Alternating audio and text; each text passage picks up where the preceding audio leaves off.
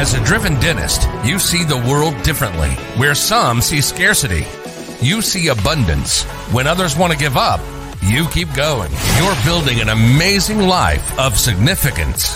That means you can't rely on ordinary advice from ordinary advisors to get to your goals. You want advice that's going to help maximize your net worth so you can take even better care of the people you love, the causes you care about, and make your dent in the universe. But the fact is, this advice remains hidden because relatively few professionals are well versed in them, and the extremely affluent don't care to let you know about them. Join us as we pull back the curtain to reveal the often hidden advice and strategies used by today's most successful individuals and families. Welcome to Dental Wealth Nation. Here's your host, Tim McNeely. Welcome, everyone. I am so excited to be here with you today. And the reason I'm so excited to be here with you today is we're talking about something pretty big. We're talking about how to exit your dental practice profitably. Some people exit and they don't do so profitably. We want you to exit your dental practice profitably. And by the time we finish today, you're going to know how to do that. You're going to know how to exit your practice profitably. You're going to have some tools and resources to help you do just that. But what I'm most excited about is you're really going to feel a sense of peace in moving forward and putting a plan together. And when it comes to exiting your practice, very few people do it as well as Darren Hulstine of Integrity Practice Sales. And I could tell you that Darren has over 21 years of experience as the top performer in the dental industry. I could tell you that he's a co-founder of Integrity Practice Sales. And for the past 12 years, he has personally helped over 150 dentists exit their practice. That's quite a few dentists. But what I really want to tell you is that Darren has a passion for helping dentists just like you. Darren, welcome to the show. Thank you, Tim. It's great to be here. Oh, man, I am so excited. I don't know of a topic that's more important today because there's just so much uncertainty socially, politically, economically. Like, there's a lot going on in the world today. And so how do we even start thinking about, like, preparing for the profitable sale of your practice? I mean, like, there's a lot that goes into that. Yeah, it's a great question. Yeah, there is a lot of financial instability out there today. And so I think we're all a little bit nervous about that. But I think with a plan in place, we can all, allay those fears and be prepared for the future. I think the first thing that we need to realize is that there's no time like the present to have a plan. You and I were talking about this earlier, and you mentioned the best plan or the best time to develop a plan was 20 years ago. And the second best time is now. And so starting now, I think, is key. Yeah. And so, right. We talk about putting plans together, and that can be such a nebulous thing because, I know a lot of doctors I talk to, they go, yeah, my plan's to sell in the future. What more of a plan do I need than that? And so what do you mean when you talk about having a plan in place? Well, first of all, I think we need to figure out who we need to talk to, right? Who can help us and a good financial advisor such as yourself is actually the first step. This is what, when I get on the phone with a dentist for the first time, the first thing I ask him is, have you talked with your financial advisor if you have one? And if you haven't, consider getting one or talking to your financial advisor first, then talk to your accountant after that. Talk to your spouse or significant other. You may or may not want to talk to a partner, depending on the relationship there, and then also a conversation with the broker. I think those are the first steps, is talk to your, round up your advisors and talk to your advisors in that order. And then look at, and if you talk to me or any of our people, we're going to tell you that you should have a plan in place in terms of keeping your tenant improvements in your space up to date, whether you own it or not. Keeping your equipment and technology up to date, and when not to buy new equipment and technology, because at some point it becomes the law of diminishing returns. So you want to be strategic about that. Be careful when you invest in those. So, and then the third thing in terms of a plan is, avoid waiting till the last minute once you've burned out and the practice value's, fallen. And so I think when you talk to those advisors, you're going to pretty quickly put a plan together. Okay. And right. So certainly, right. Talk to your spouse, talk to your other advisors, CPA, wealth manager, and you mentioned something interesting in there. And that was right. This idea of even, what are you doing in your office, right? In terms of the tenant improvements or buying equipment. Why does that factor into this? Well, what was that old movie with, if you build it, you'll come, they'll come. I forget the name of the movie, but famous actor. Field of Dreams, I think. Field of Dreams, that's right, yeah. If we have the right facility, we have the right tools and technology, we'll attract good patients. That helps. That's not everything, but it helps to attract, good patients and loyalty to the practice. And so, and it also helps to attract a good buyer and keeps the value up. But there's also the timing issue on that. If you wait too long, or if you do that towards the end, you may not recoup that investment. And so, we can help you, and actually your accountant can help you figure out whether or not that kind of investment is going to be worth it at any given timeline. Okay. So, right. I mean, when should doctors actually start thinking about exiting their practice? Now. Yeah. Yeah. 20 years ago. And if that didn't happen, then, well, something that I like to try to live by is begin with the end in mind. And hardly anybody does that, right? Nobody starts with an exit plan or very few people do. But if you haven't started with an exit plan in mind, then start with doing that right now, developing an exit plan, because it's never too early to prepare for that. Yeah. And I agree with that sentiment so much, right? I tell new grads all the time, I'm like, you should be planning for your exit now, because, right, you've worked with a lot of doctors. I had 150 dentists, and as you've gotten to know them, what kind of percentage of their overall net worth does the practice usually make up? Is it a small part or a large part of their net worth? Well, it depends on how well they've done financially in the practice and outside the practice as well with their investments and frankly how well they've prepared. But I see it anywhere from 80% all the way up to or down to 5-10%, depending on how well they've done. In any case, it's a significant portion of their portfolio usually. Yeah, right, and it's something that should be planned for and looked at. Yes, sir. Yeah. So what gets in the way of dentists putting a plan together, right? Why aren't they doing this? Well, I think this is a struggle we all have, right? We have 100 different priorities that we're juggling at any given time. And we tend to dwell on the things that are presently pressing. And so we put off those things that aren't pressing, but are important. But this is, given the typical size of this asset, it definitely bears attention and high priority today. Okay. And right, as we start thinking through, right, putting that plan together, preparing for the profitable sale of your practice, right? We want to start early, right? You can never start too soon. But what do you start doing, right? If you're that new grad or you've been in business 10 years or 15 years and you're like, hey, actually what Darren's saying makes a lot of sense, right? I'm not ready to exit for 10, 15 years, but I want to start getting ready. I want to start putting that plan together. Where do you even start like pulling the puzzle pieces together? Yeah, that's a great question. Thank you.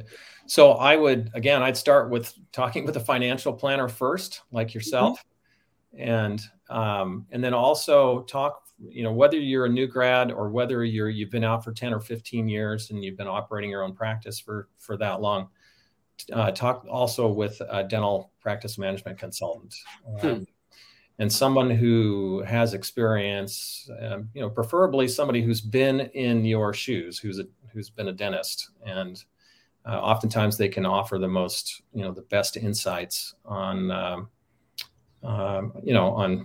preparing the practice for an eventual sale. And I think those are the two key players that you want to have involved in the process from start to finish. And so I'd start there for sure. Gotcha. Now I'm going to pick on financial advisors, and I wear a different hat. This is, what I do when I'm not running the show. But, as financial advisors, do we actually know what a dental practice is worth? I would say that not all do. Mm-hmm. I know that you do. Well, I know enough to say, hey, we got to get a valuation of this thing. I'm not the technician. Let's bring in the experts. Sure.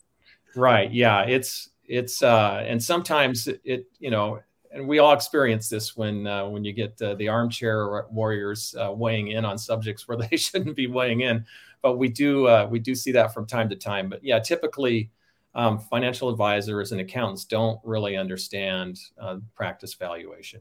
Yeah. And actually a little personal anecdote. When I first got started in the business years ago, you know, the insurance people would come in and they go, oh yeah, we provide business valuation services.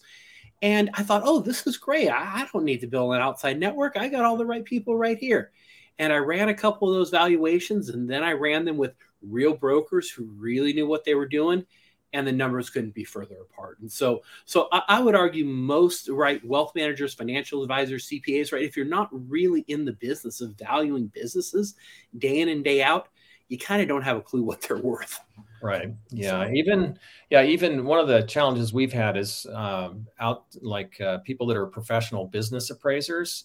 Sometimes occasionally a lender will want to get somebody like that involved, and they're from out of state. Oftentimes they don't know, they just don't understand the local business climate and the dental world locally. And so, yeah, the local broker is, and I would stress too, a broker or broker agent that is local is really important too, because there are microeconomic considerations that come into play in the local guy or gal is going to understand those. And that's one of the reasons why we like, you know, having boots on the ground all across the state of California. Hmm.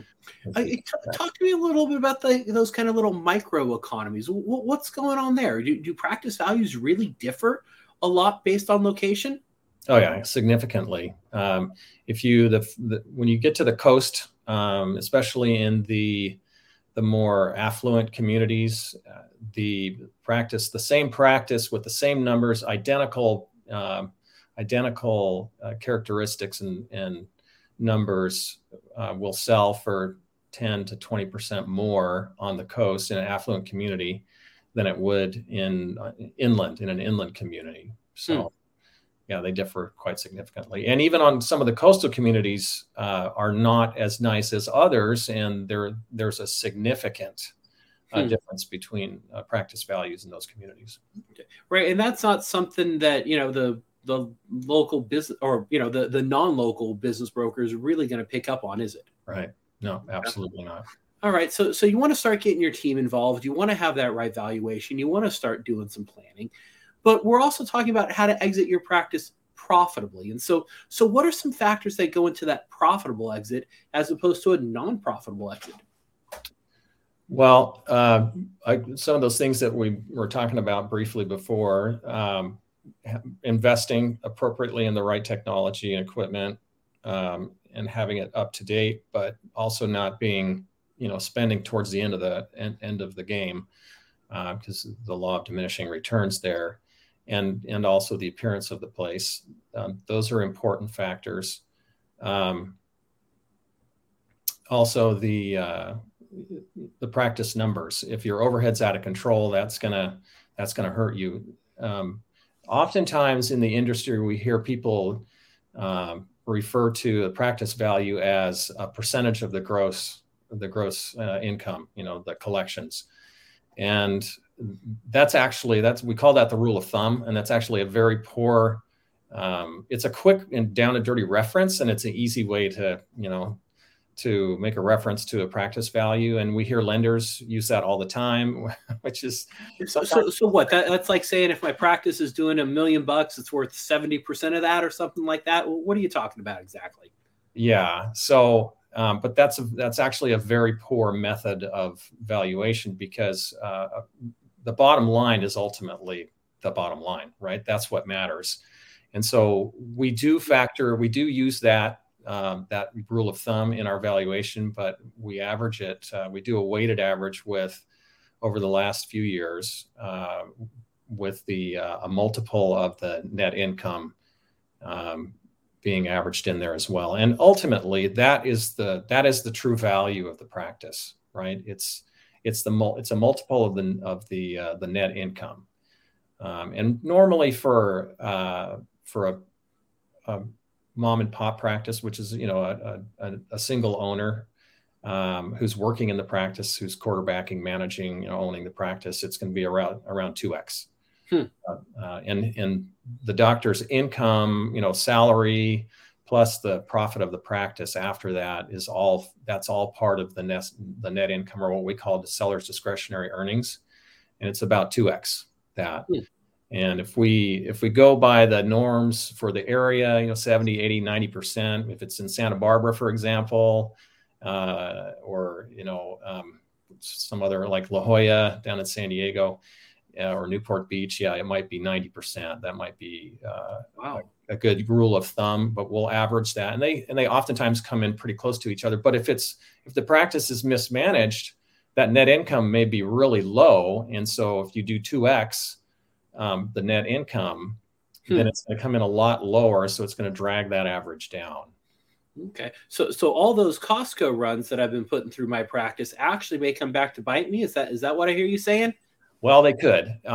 We part of the valuation that we do as part of that service, we flesh out all of those kinds of pseudo expenses, and seller's discretionary earnings is after we've fleshed out all of the what we call add backs, so all the pseudo expenses.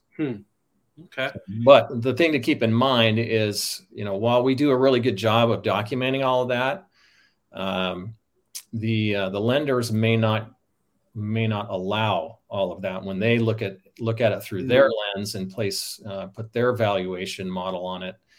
They may come up with a lower number because of all the hidden expenses in there.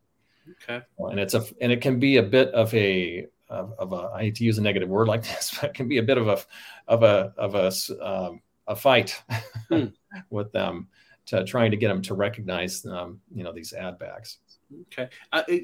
So you certainly want to start looking at those expenses, right? That's how you can actually drive the valuation of your practice higher, is paying attention to what the net income is then, isn't it? Absolutely. Bottom line. So how many years of returns, right? So if I've been running a terrible practice and putting a whole bunch of expenses through, and then 12 months before I'm ready to sell, I really clean the books up. Is that going to help me a whole lot? No, I mean, everybody, I would not say, generally the bulk of the add backs are recognized by buyers and lenders. And then, if it's really out of control, there's just been a lot of, like an airplane and a boat being run through the business. Those are kind of obvious and standouts. And I've seen those, But those are kind of easy add backs. It's the ones that are hidden, like it's multiple expenses that are going under supplies, for example, like you said, the Costco runs, that sort of thing. Those are a little more difficult. And if we really need those for the valuation, we'll literally pull out the general ledger and show it to the lender if we have to, and the buyer. So I'm not so much worried about that kind of thing as I am about just out of control overhead. And the biggest problem and challenge I see in most practices is staff. And that's the biggest overhead, right? That to begin with. And if that's out of control, it's out of control in a big way often, or it has a large impact on the bottom line. That's the single largest one. The other one is rent. Lab is probably the next. Lab is oftentimes the second largest, and then rent. But sometimes in some places, and especially in LA, I see where the rent is really out of control. And there's only two things you can do to control your rent as a percentage, expense of your overall business, your overall revenue, and that is either negotiate a better lease or relocate, which is very expensive, so it's not ideal. Or drive your top line up, and so your rent shouldn't be more than 5% of your gross. Okay, Hey, this is Tim McNeely. You're listening to the Dental Wealth Nation Show. I've been talking with Darren Hulstine of Integrity Practice Sales, and we've been talking about how to prepare your practice for a profitable exit. And if you hang around to the end, you're going to hear about how you can actually get a good valuation of your practice so that you can make some better choices. So hang on to the end. You'll want to know how you can take advantage of this. And so Darren, right, coming back to this theme of right, really preparing for the profitable exit of your practice, right? We've got things like the finances, making sure those are cleaned up, making sure that the office looks good and the equipment's up to date, making sure we've brought our team around. We've talked about, some of the things that get in the way of actually moving forward. What are some mistakes that you've seen made by doctors who have tried to exit their practice? The big one is what we've been talking about is not having a plan. And, when you don't, how's the old saying going? I'm sure my former financial advisor used to say this, a failure to plan is a plan to fail. Yeah. But what are the things that happen if you don't have a plan? Do I just get less from my practice? Does the practice sale not happen? Like what are some real things that can actually happen if you haven't planned well? Yeah, well, an extreme example is, if you've got a mid-size practice to begin with, if your revenue's around $500,000 to $600,000 a year, as you get that's already a challenge. That's outside of the sweet spot. It's a slim market of people that are looking for a practice like that. The dental students are coming out of school and they can't buy until they've been out for a couple of years. Usually the lenders won't touch them, but they've got, $400,000, $500,000 worth of debt already just in school loans coming out of school. And so they need significant cash flow to support that. And so a practice that's $2.5 million a year isn't going to give them the cash flow they need, especially if certain overhead items are out of control, like staff and rent. And so, and then what happens oftentimes is the dentists that were doing these sort of, small numbers. I hate to put it that way, but, it's $500,000 a year is not it doesn't provide enough cash flow, and that dentist will probably have to work somewhere else to have enough cash flow to be able to get a loan on the practice. So and then on top of that, if you add to that, the dentist, kind of gets burned out, which is very typical, and starts slowing down. Then sometimes we get into the place where it's just not saleable. You can't sell the practice. So then we have to try to look for a local dentist where they can buy and merge it in. And then the value goes down even further because it's a chart sale. It's just not as valuable as a practice in place. So that's kind of the extreme. And then, some of the other things that perils that we see are, where the facility's kind of fallen into decay. It hasn't been kept up. There was no plan to, keep things updated incrementally over with those incremental expenses. If you have a plan, then you every year you're investing, you have a budget to invest in the practice and keep it up to date. So we see that sometimes where things are kind of falling apart, and that kind of, there's a hit for that too, if they're not up to date with technology and so forth. So, there are all kinds of landmines out there. You just said something that really I found interesting. It almost sounded like you said there's a limited market for practices doing $500,000 to $600,000 a year, right? There's more of a limited market for smaller practices. Did I hear that correctly? You did, yeah. The sweet spot is between now it's between about $700,000 to $800,000 on the low end to about $1.2 million, $1.3 million. That's where the bulk of the buyer market is. They need that kind of revenue for to satisfy the lenders in terms of cash flow. And so you fall below that, and the market starts to thin out. There are fewer buyers that can do that. So really, that new dental student who's thinking, I really want to buy that practice for $500,000, $400,000, $600,000. It's not going to actually support and have the cash flow to help them pay that loan. Is that what I'm hearing? That's right. Yeah. And we do sell those practices, but what the dentist has, most of the dentists don't want to do that. And so we have to get creative and to satisfy the lender that they're going to have enough cash flow, they'll have to work part-time. They have to work part-time in another dentist, in another dental office in another town, usually, because that dentist doesn't want them competing for patients. And so they're traveling out of town to work there a day or two a week. That sounds like a terrible exit plan. Wow. Okay. So that's fascinating. So really, right, if you're listening to this and your practice is right on that cusp of 600, 650, it really is worth your time and effort to put a little effort into to grow that practice, isn't it?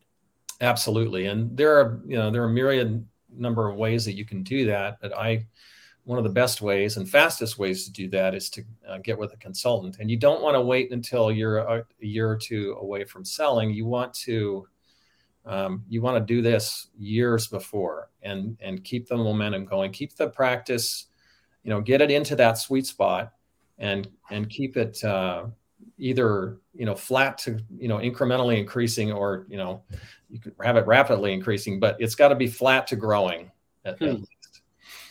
Wow, interesting. So it sounds like, right, once again, getting ready to exit your practice profitably, it starts well before the exit, doesn't it? Yeah, years. Yeah, really, wow. Yeah. And so, right, tell me about a story about a doctor who did come to you and who you've worked with, who you helped put that plan together, and how did their exit look different than some of these other ones? Sure, yeah. So he's a great friend of mine. I've known him for a lot of years, and he also is a great friend and former client to my my partner, Bill Kimball. Dr. Kimball, he's a consultant, and he worked with Bill for years to grow the practice. And he sold when he was 62, and then he worked back for the buyer because he wanted to help him make sure that he kept the goodwill in the practice. And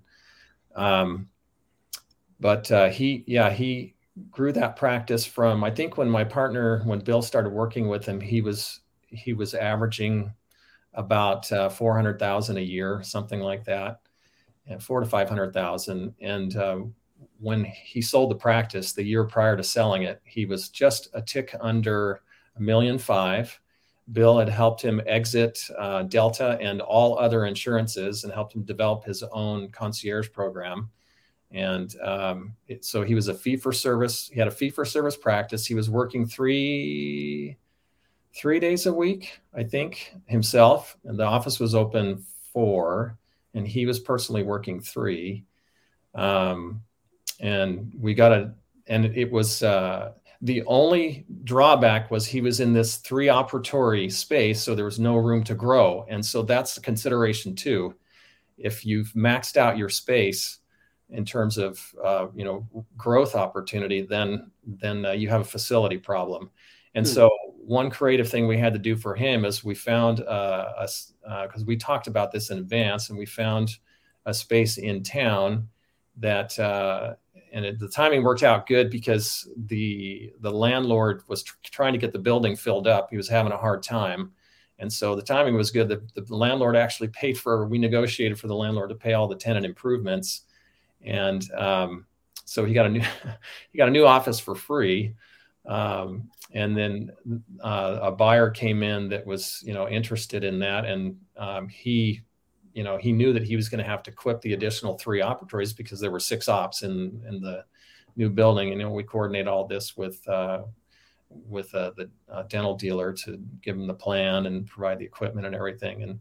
But it worked out really well. It was just a beautiful transition. He got a great price for the practice, and we learned a few things along the way there. And one of the things that was driven home to us was because it was that practice was perfect. It was primed and ready, except for the facility. But we got lucky on that one. Okay. Well, right. There's so many variables that go into selling a practice, aren't there? Oh yeah. There's a lot, and that's why you need help from advisors. Yeah. Well, and a lot of times, right, I know doctors may be thinking, this is just so overwhelming, right? I've got to talk to all these people. I've got to put together the team. What would you tell a doctor who says, man, I know I need to move forward with this. I just I'm so worried about the time commitment on my part that it's going to take. I don't have the professionals. I don't know who to talk to for the real estate side of things. I don't know who to talk to in terms of advisors. What would you tell someone like that? Number one, don't be the other, besides the time investment, I think people are often afraid of the expense, right? Because somebody's got to pay all these advisors for their time. And it's the dentist that, of course, who's receiving the benefit of that. And so it costs money. And I would say to the dentist who's concerned about that, don't be concerned about that. Just make sure that you get good advisors that have a good reputation. And because that it pays in spades. And you just have to be patient, because it'll pay off in the short term, midterm, and long term. But you've got to be willing to commit. Yeah. Well, and doing this over 12 years, I'm guessing you've probably developed a couple good connections and resources and advisors that you can help bring in for doctors also.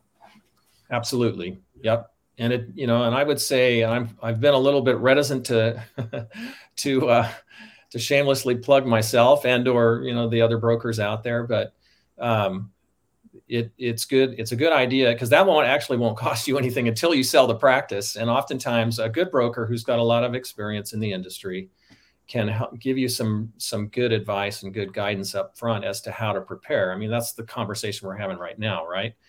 And it won't cost you anything. And so, because we know what sells and what sells for more and what sells for less. And we can give you some good pointers as to how to prepare and which advisors to talk to. Yeah. Well, and there's nothing wrong with a little shameless plug here and there. And actually, that's kind of where I wanted to go next is, in any industry, right? You've got really top tier quality professionals. You've got some middle of the road, mediocre ones. And then you've got some that you just want to stay away from. And so, right, if you're a doctor, if you're considering, right, just even starting down this road of like trying to figure out what your practice is worth and when do you want to exit and doing those upgrades or not to do those upgrades, like what are some things to look for in the different brokers that are out there? What are some signs of a good quality broker? And then what are some signs that you want to run away? Sure. Yeah. Good question. There are all kinds of little signs. How they present themselves, I think, is first impression still means something. I think that's really important.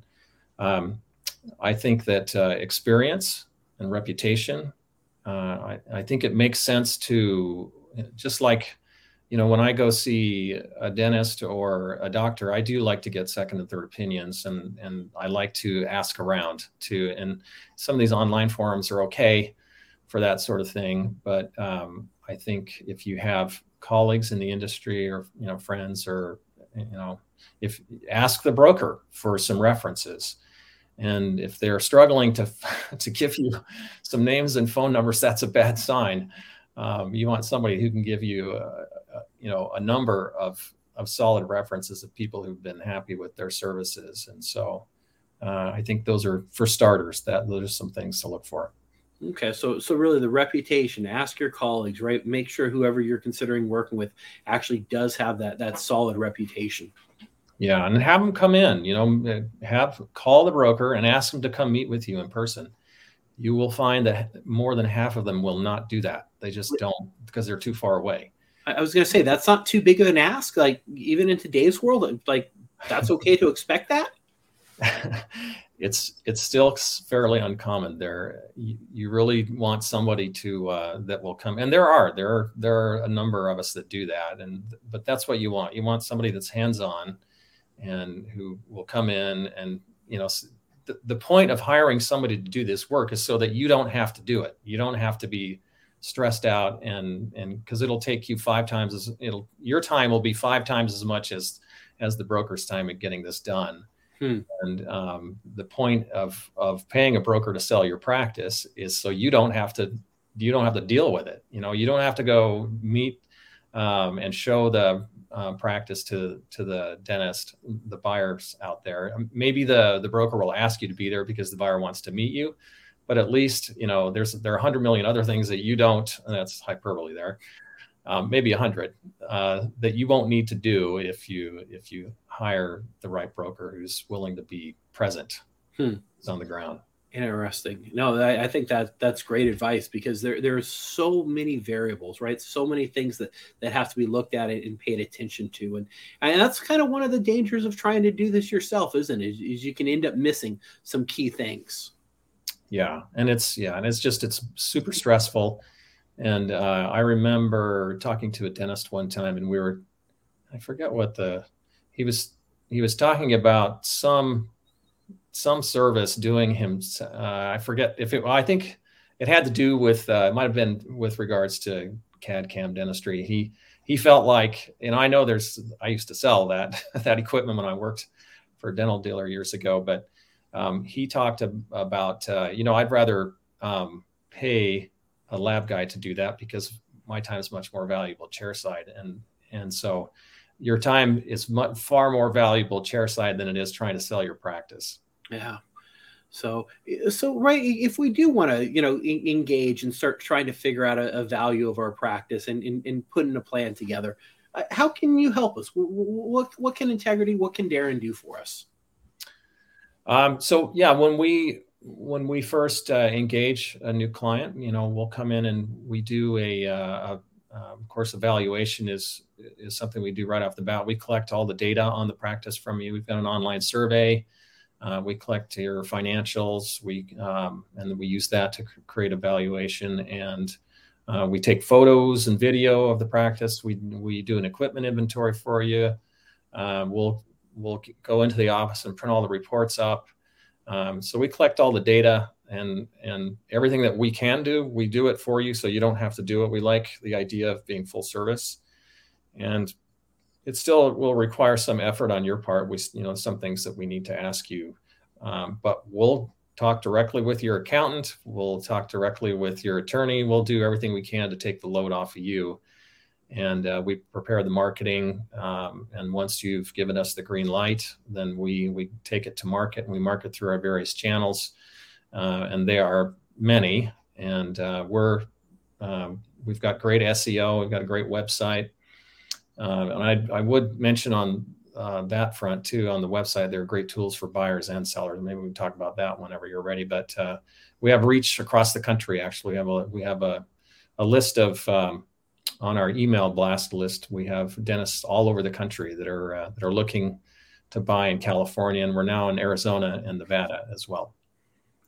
Yeah, and really, intelligence and presence matters when it comes to practice sales, right? I always like to kind of think about it as buying and selling a home, right? That's a little bit easier because we have this thing called the multiple listing service. You can jump online, you can see all the homes, approximately what they're worth, and you can call up any real estate agent and pretty much get the deal done, right? It's because the information is out there. Dental industry and dental practices, it's not quite like that, is it? Not quite. No, not. And perhaps it will be at some future date, but presently it's not. It's a very different market, the dental practice sales marketplace. And I think it's because it got started kind of late when somebody figured out that there's actually an asset there. And so there, it was just one broker started and selling practices, as a business entity, and it grew from there. But it's still most brokers in the dental space are double ending deals. They represent the seller only. And so the buyer needs, an attorney and an accountant and sometimes a consultant as well. Wait, double ending deals. Wait, what are you talking about there? So there's generally, like you mentioned, residential real estate. You usually have an agent representing both buyer and seller, and in the dental marketplace, that's not the case. There's an agent / broker who's representing the seller only, and so the buyer usually has as representation his or her attorney, accountant, and consultant. Those are kind of the three key players that the buyer is bringing to the table. So they may not have a broker helping them acquire the practice. So they're really not getting representation on that side at all then. No, but you know, it's just kind of the way that the industry has evolved. And, you know, if I comparing this, and obviously I can see where it could be perilous for the buyer, but it actually becomes a redundancy. We've come to view it that way. And we're happy to, we've always, since the beginning, we've always been happy to cooperate. If somebody another broker brings us a buyer, we're always happy to do that, to cooperate, because what we want to do is once we get a listing, we want to sell that listing as fast as possible. Right. And but it's just, it hasn't evolved that way yet. And perhaps at some point it will. So that's kind of the world we live in. Once we get into the transaction, actually having two brokers or two agents involved is a bit of redundancy, and it can clog the process up a bit, because the people that really know, that really understand the practice are the consultants. And a smart buyer will bring a consultant and also have an accountant look at it. And between and then an attorney. Those are the three advisors that a buyer should be bringing to the table, and there's cost, right, with each of those, but it's well worth it because they can go in with eyes wide open. Yeah, no, that's great. So if we want to contact you, if someone listening says, "Hey, you know, I really do, I want to get that valuation, I want to get a consultation," how do they do that? Our website, integritypracticesales.com, is probably the quickest reference I can give you, and our phone number is 855. DDS 4, the number 4, 855-337-4337. That's a pretty easy way to find you there, isn't it? Yep. And I'll go ahead and put that link in the chat for everyone. And so, yeah, I would encourage you to do this, no matter where you are on the spectrum. If you're a couple years out of school or a couple years from retirement or somewhere right in the middle, it makes sense to have these conversations consistently and regularly, because it is a major asset for you, for your family, for the people you care about, and you want to make sure you're taking care of it. So reach out, get a valuation, right? Get a consultation. Figure out, are you on track? And a little bit of that preparation goes a long way, doesn't it, Darren? It sure does. Yeah. And you mentioned the valuation, and for anybody who contacts us, feel free and mention this program, mention Tim McNeely. We'll provide a free basic valuation for you on your practice. You can't beat that. That's a great deal right there. And so before we sign off, Darren, any closing thoughts or any kind of last words to the doctors that are listening to us today? Yeah, just a reminder: plan and prepare today, and you'll have a lot of peace, you know, for the rest of your career and into retirement.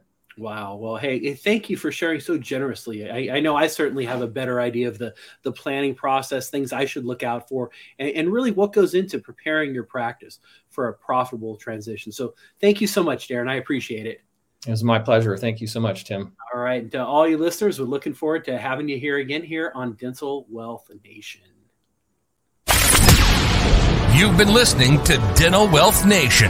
We hope you've gotten some useful and practical information from the show. Join us next time as we pull back the curtain to reveal the often hidden advice and strategies used by today's most successful individuals and families, and help maximize your net worth so you can take even better care of the people you love.